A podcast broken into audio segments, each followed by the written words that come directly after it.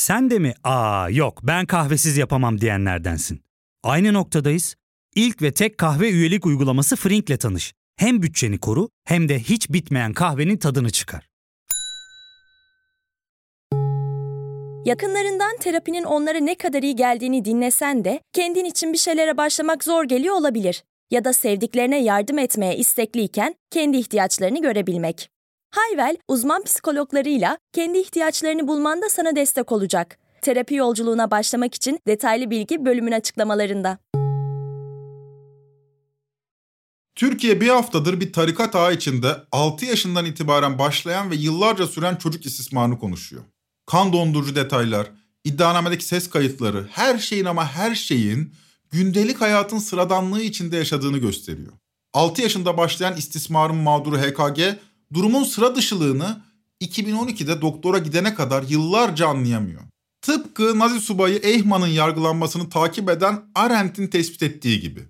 Bir soykırım suçlusu binlerce insanın acı çekerek ölümüne neden olan bir katil.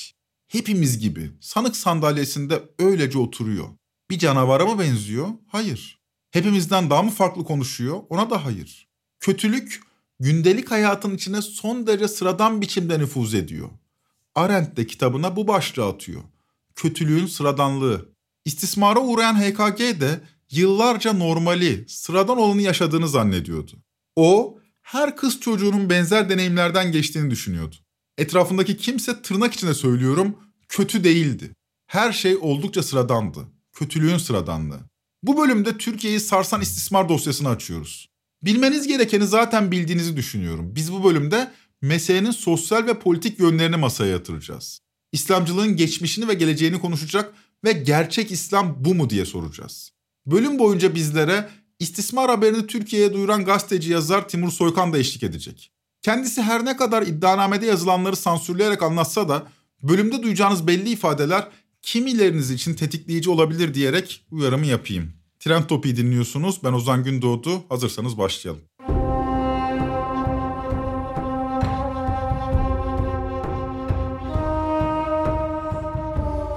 Türkiye bir haftadır 6 yaşında bir tarikat içinde başlayan ve yıllarca devam eden bir istismarı konuşuyor.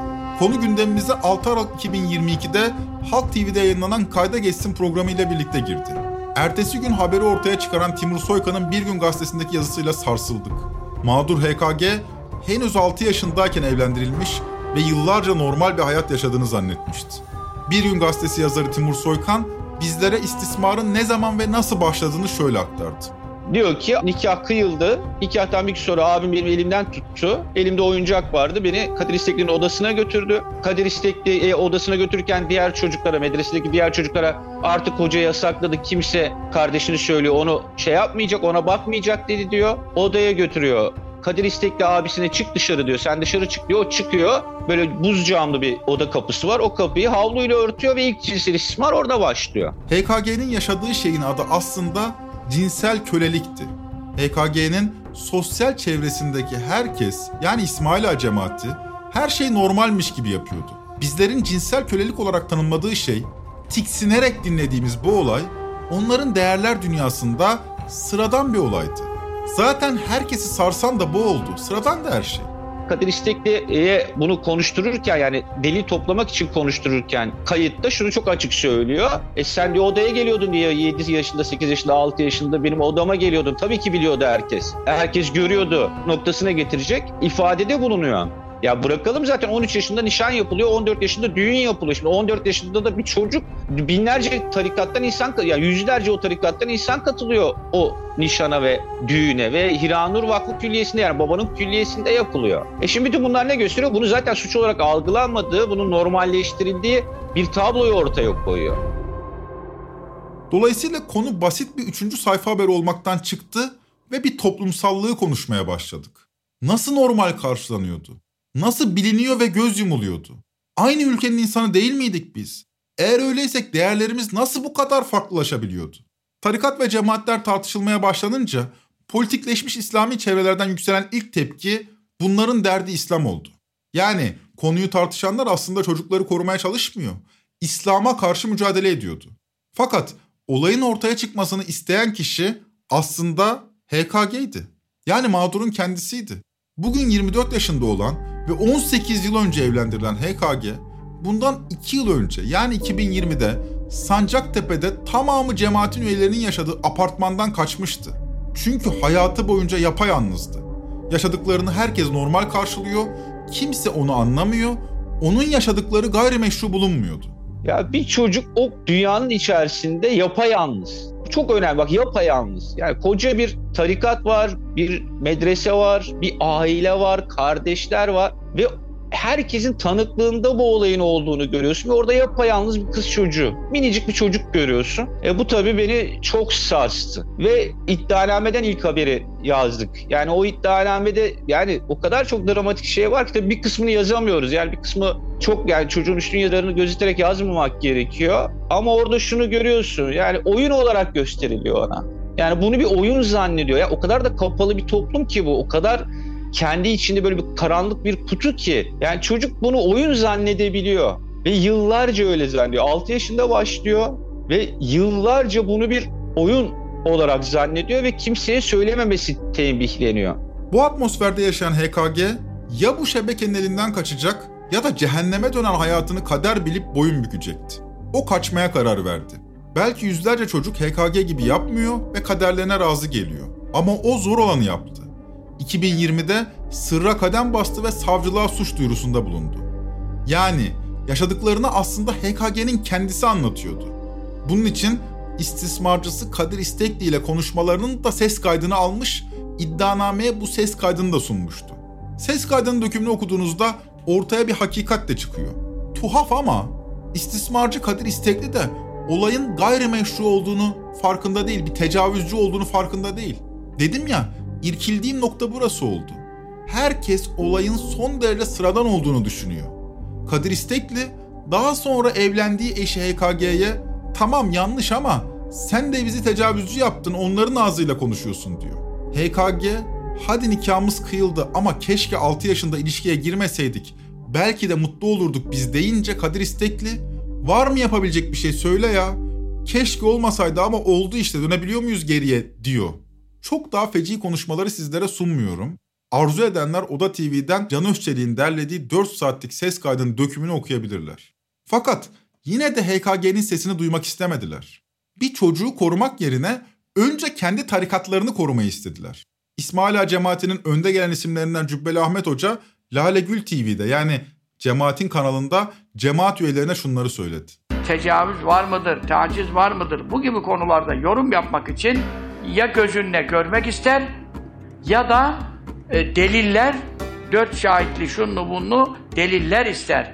Bu delillere sahip olmayanların internet haberleriyle hele bir de çarşafı çıkarmış, mini etek giymiş, iki senedir kimlerin elinde olduğu şu sabit olmayan LGBT'ci, MGBT'ci bilmem neci komünist, e, feminist derneklerin elinde bulunanların laflarıyla efendim Müslüman aileleri zan altında bırakmak Müslümanlara yakışmaz. Bunlara katılmak da vebal olur.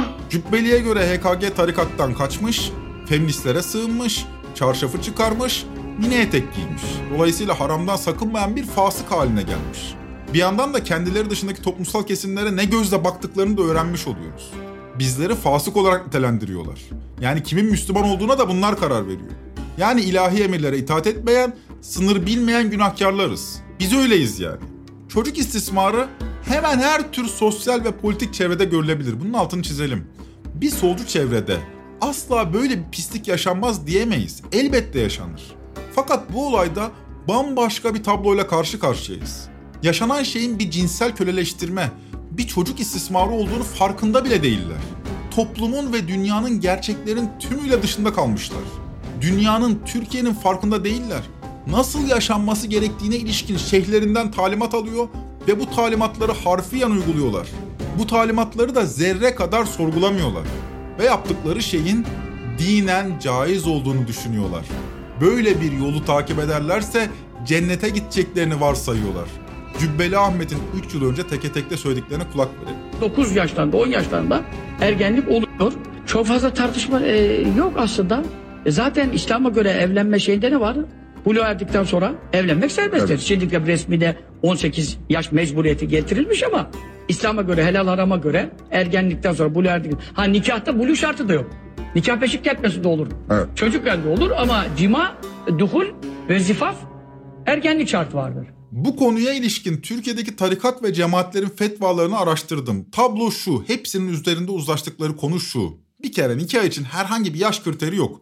Hemen her tarikatın vardığı sonuç bu. Yani bir çocuk kundaktayken bile nikahlanabilir. Peki yasak olan nedir bu yaşta? Yasak olan cinsel ilişkidir. Bunun için nikahlanan çocuğun buluğa ermesi beklenmelidir.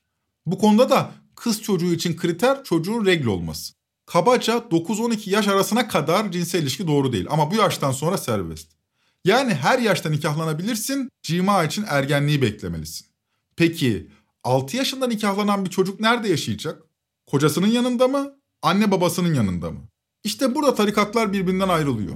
Bir kısmı diyor ki nikahlandıktan sonra anne babasının yanında kalır. Buluğa erdikten sonra kocasına gönderilir. Bir kısmı daha da ileri gidiyor. Nikahlandıktan sonra kocasına emanet edilir. Kocası cinsel ilişki yaşarsa bu kocasının günahıdır. Nitekim HKG olayında da bu ikisinin arasında bir şey oluyor. 6 yaşında nikahlandırılıyor ve arada sırada kocası Kadir İstekli'nin yanına götürülüyor HKG. Timur Soykan'ın aktardığı gibi elinde oyuncaklarıyla. Peki bu kız çocukları evli barklı biçimde sosyal hayata nasıl karışıyorlar? Yani düşünsenize ilkokula gidiyorsunuz, sınıf arkadaşınız ben evliyim diyor. Bunu duyan öğretmen olayın peşine düşmez mi? Düşer elbette.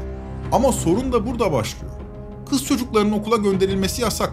İsmaila cemaatinin lideri Mahmut Usta Osmanoğlu'nun 90'lı yıllarda İsmaila Camii'nde verdiği vaaza gidelim. İnşallah çocuklarınızı sonra medreseye gönderirsiniz. Kızlar katiyen orta, lise, üniversiteye gitmez cemaatimiz. Bunu tekrar tekrar söylüyoruz size. Avanaklık etmeyin. 224 bin peygambere gidip tanışsanız, 104 kitabı arasanız bunun fetvası yoktur. Siz melek gibi, nur gibi çocuklarınızı, kızlarınızı nasıl o gibi yerlere teslim edersiniz? Görünen o ki bir İslami getto kurmuşlar ve İstanbul'un Fatih ilçesinde Çarşamba semtine yerleşmişler. Daha doğrusu yerleştirilmişler. Çünkü 19. yüzyılda buraya Osmanlı Devleti tarafından yerleştiriliyorlar. Burada tümüyle kapalı bir biçimde kız çocuklarının okula gitmesine izin vermiyor, çocuk yaşta nikahlandırılmasına karışmıyorlar. Sosyal hayattan tümüyle koparılan çocuklar kendi cemaatlerinin dışındaki çocuklarla temas kuramıyor. Normalin ne olduğunu bilmiyor. Cemaat ve tarikatlara dair tablo bu. Burada bölüme kısa bir ara vereceğiz. Aranın ardından meselenin politik boyutuyla devam edeceğiz.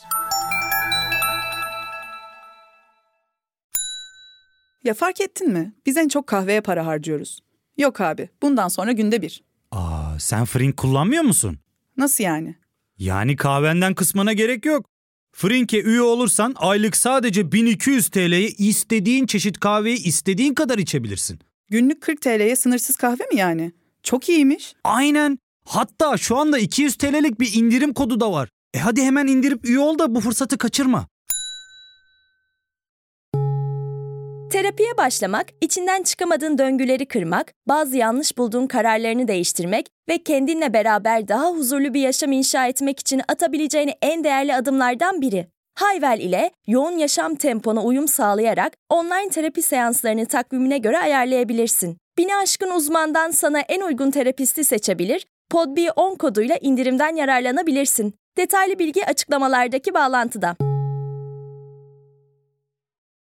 Aradan önce cemaatler ve tarikatlara dair resmi özetlemiştik. Ama Türkiye'de konu tarikatlar veya cemaatler olunca mesele bir politik boyut da kazanıyor.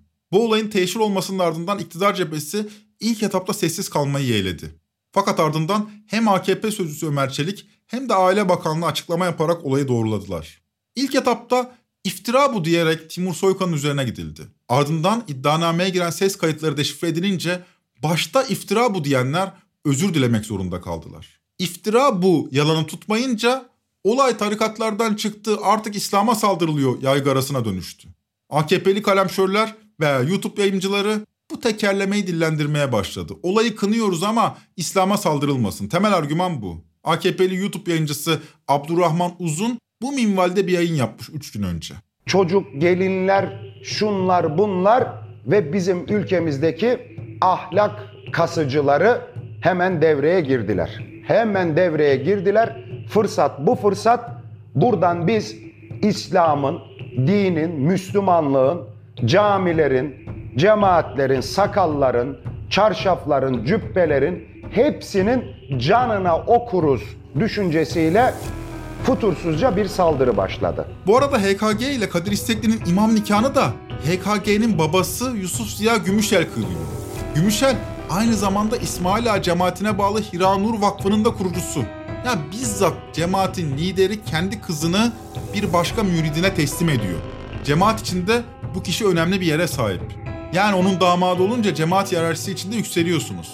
İşte bu kafa yapısı bir çocuğa yapılan cinsel istismarı, ufacık yaşta evlendirilmesini siz önce LGBT'yi ortadan kaldırın diyerek önemsizleştirebiliyor. İsmail Ağa'nın liderlerinden Mesut Demir, Yusuf Ziya Gümüşel'i savunurken şunları söylüyor. Onun için bak Hoca Efendi 16 yaşında kızını evlendirmiş. 6 yaşında evlendirmiş yutturuyorlar değil mi millete? Büyük alimdir kendisi aslında. Hayatta öyle bir yanlış yapmaz. Ama bütün milleti inandırmaya çalışıyorlar. Onların dertleri hükümete bir puanı indirelim. Dertleri o. Çünkü niye? Erbakan Hoca'yı neyle indirdiler aşağıya? Ali Kalkancılar'la indirdiler. Tamamıyla tuzaktır, tezgahtır bu. Dertleri Hoca Efendi kızını 6 evlendirmiş, 16 evlendirmiş. Sen git LGBT pisliklerini kutup temizlesenize. Erkekler erkeklerle evlenmek istiyor. Dünyanın en büyük ahlaksızlığı. Lut kavminin helakı sebebi. Onlardan bahsetmiyorlar hainler. Onların LGBT binalarını mühürlemiyorlar. Dertleri İslam'a vurmak. İşçi gücü İslam'a vurmak. Ne kıyak iş değil mi? Nikahta yaş sınırı yoktur. Cima için ergenliği beklemeniz gerekir diyen fetvalar havalarda uçuşacak. Kız çocuklarının yeri okul değil medresedir denecek. Tüm bu iklimde çocuk istismarları üreyince de dinimize saldırılıyor diye feveran edeceksiniz. Diyorum ya teflon gibiler. Hiçbir şey yapışmıyor bunlara. Açık açık söyleyelim. Sizin din diye yaşadığınız şey bizleri cennete götürecekse cenneti de istemeyiz. Bu cesareti göstermek gerekir. Zira bu çevrelere İslam'ı temsil yükümlülüğü verdiğimiz sürece bunlara tek laf edemeyeceğiz. Bunlar gereğinden fazla kez İslam diyorlar diye halkımızın dini temsilcileri olmamalılar. Buna itiraz etmek gerekir. Halkımızın yaşadığı sosyal İslam ile bunların din diye anlattığı şeyin arasında fersah fersah fark var. Ne Anadolu tasavvufuyla ilgileri var ne ilahiyat ekolleriyle. Tümüyle dünyevileşmiş, tümüyle holdingleşmişler. Laf yediklerinde de İslam'a saldırılıyormuş. Ne büyük güç değil mi? Bizler fasık oluyoruz, bunlar Allah'ın yeryüzündeki temsilcileri oluyorlar. Bunlar karar veriyor kimin Müslüman olup olmadığını. Buradan hareket edelim ve soralım. Gerçek İslam bu da biz mi İslam'a saldırıyoruz? Yoksa bunların fikirleri İslam'ın bir yorumu mu? Bu konuya girmeden önce vurgulayalım. Burada İslam'ın gerçek mesajının ne olduğunu tespit edecek değiliz. Zaten bu bilgi birikimine sahip de değiliz. Fakat şunu rahatlıkla söyleyelim. Bu cemaat ve tarikatların din diye anlattıkları şeylerin tam tersini savunan ilahiyatçılar da var. Yani cemaatler ve tarikatlar bunu savunuyor diye bu İslam'dır demeden önce biraz düşünmek gerekir. Marmara ilahiyattan cemaatler tarafından hedef gösterildiği için ayrılmak zorunda kalan meşhur fıkıhçı Profesör Mustafa Öztürk de onlardan biri. Mustafa Hoca'ya kulak verelim.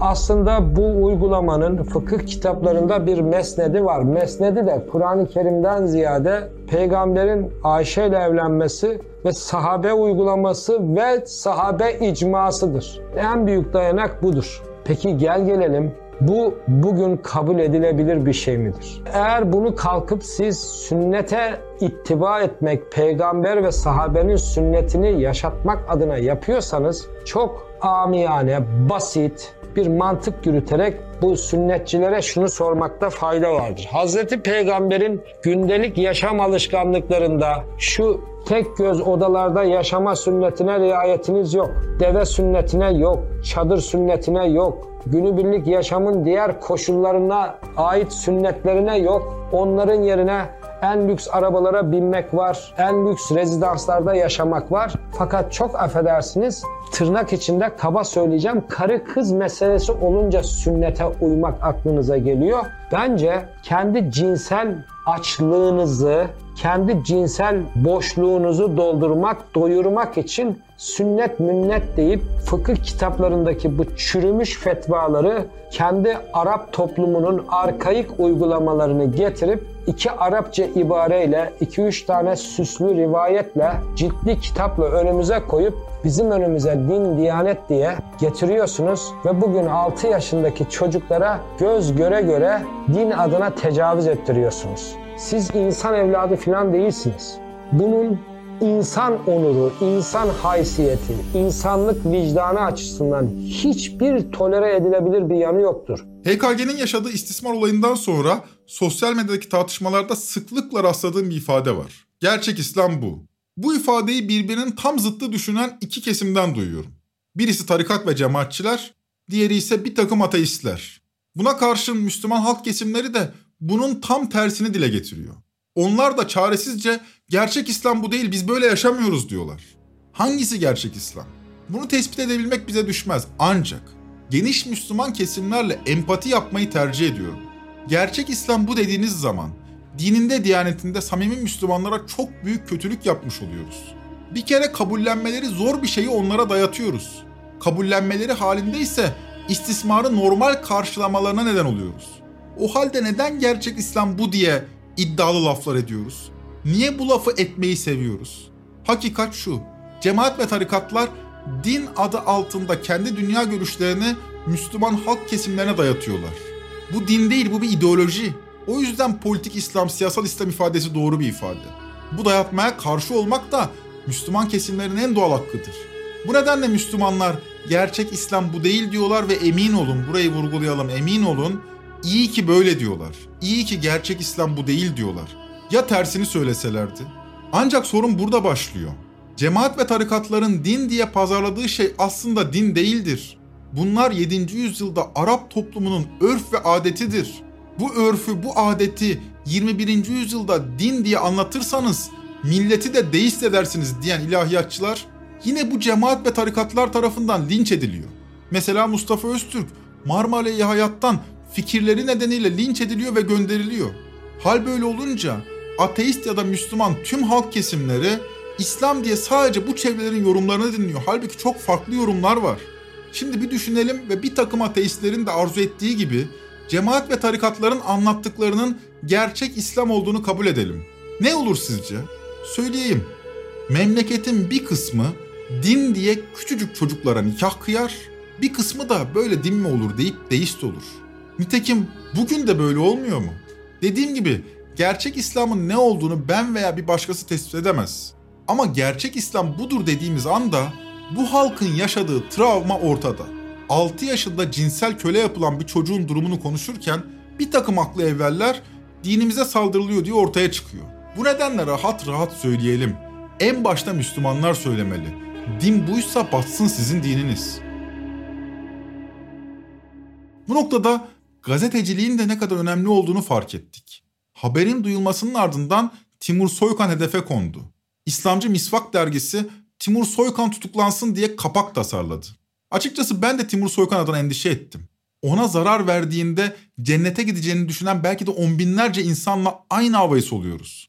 Timur Soykan'a son bir haftada yaşadıklarını da sorduk. Dinleyelim. Bir çocuğun anlattığı istismara rağmen gidip onun karşısına çıkmak, onu suçlamak, bunu haber yapan gazeteciyi suçlamak, tarikatı korumak için böyle bir reflekse girmek ahlaki olarak bittiğiniz anlamına gelir zaten. E bunu yaşadık. Böyle zor mu geçti? Evet tehditler geldi sosyal medyadan özellikle. E işte mesajlar atıyorlar, şey yapıyorlar. Yani akla gelebilecek her türlü hakareti ediyorlar. Şunu yapıyorlar, bunu yapıyorlar. E ama ne, ne olur? Vız gelir, tırıs gider yani. Bize ne olacak? Yani bize hiçbir şey yapamazlar. Bize bir şey olmaz yani o anlamda. Biz yazdığımız yolda yazmaya devam ederiz. Çünkü bir de şunu biliyorum. Bu toplumun tabii ondan sonra çok büyük bir destek gördük biz. Yani bizim yalnız olmadığımızı hissettiren yani binlerce insan oldu ve onlar çok güzel aydınlık insanlar ve kalabalık olan onlar biziz yani. Ya bu ülkede zaten 6 yaşındaki bir çocukla ilgili böyle veya 6 yaşında olmasın ya 14 yaşında olsun 15 yaşında olsun ne fark eder? Ya bu ülke bu şeyi göstermiş vaziyette. Yani bu duyarlılığa sahip bir ülke. Bu ülkenin çok büyük çoğunluğunun böyle bir vakada yüreği yanıyor. Bu tarikatlar azgın azınlıklar. Baktığınızda görüyorsunuz işte ülkede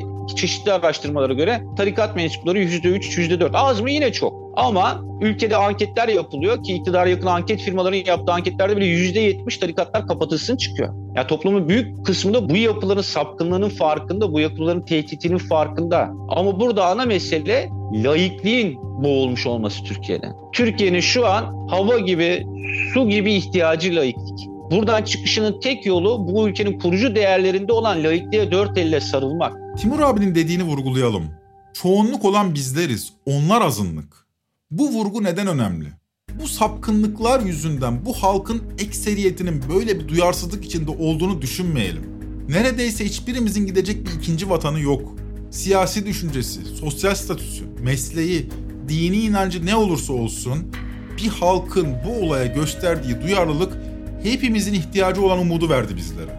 Bu tarikat ve cemaatler iktidar partisi tarafından destekleniyor diye iktidar partisine oy verenlerin de bu olayı savunduğunu düşünmeyelim. Halkımızın yaşadığı İslam ile bunların dini bir değil. Bunu görelim. Politik anlamda İslamcılığın bu halkın bilincinde iflas ettiğini de kavrayalım. İktidarda olabilirler. Ancak gelecek perspektifleri kalmadı. Bu halkın meşru saydığı her talebi gerçekleştirdiler ve ondan sonra tıkandılar. Akıllarından milyon tane fantezi geçiyor olabilir. Ama halkın kabul edeceği tek bir fantazileri kalmadı. Ne kaldı Allah aşkına? Başörtüsü sorunu çözüldü. Ayasofya ibadeti açıldı, Taksim'e cami yapıldı. Ne kaldı? Hilafeti getirelim dense bu fikre halkımız iltifat eder mi? Vay bizim halifemiz diye ahvah eden bir toplum muyuz? Bunca politik desteğe, bunca ekonomik imkanlara rağmen kamuoyunun çok büyük bir kısmı tarikat ve cemaatlere antipatiyle yaklaşıyor. Bu halkın vicdanında yerleri kalmadı artık. Geleceğe dönük bir talepleri de yok. Şeriat mı gelsin mesela? Şerri mahkemeler mi kurulsun? Hadi bir soralım. Toplumumuzun kaçı bunları ister? Hiçbirini savunacak durumda değiller.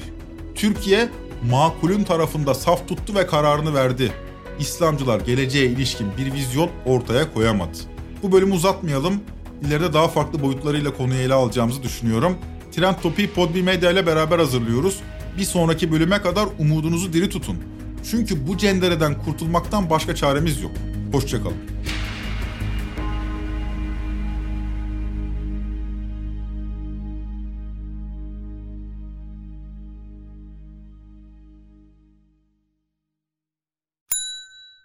İlk ve tek kahve üyelik uygulaması Frink, 46 ildeki 500'den fazla noktada seni bekliyor.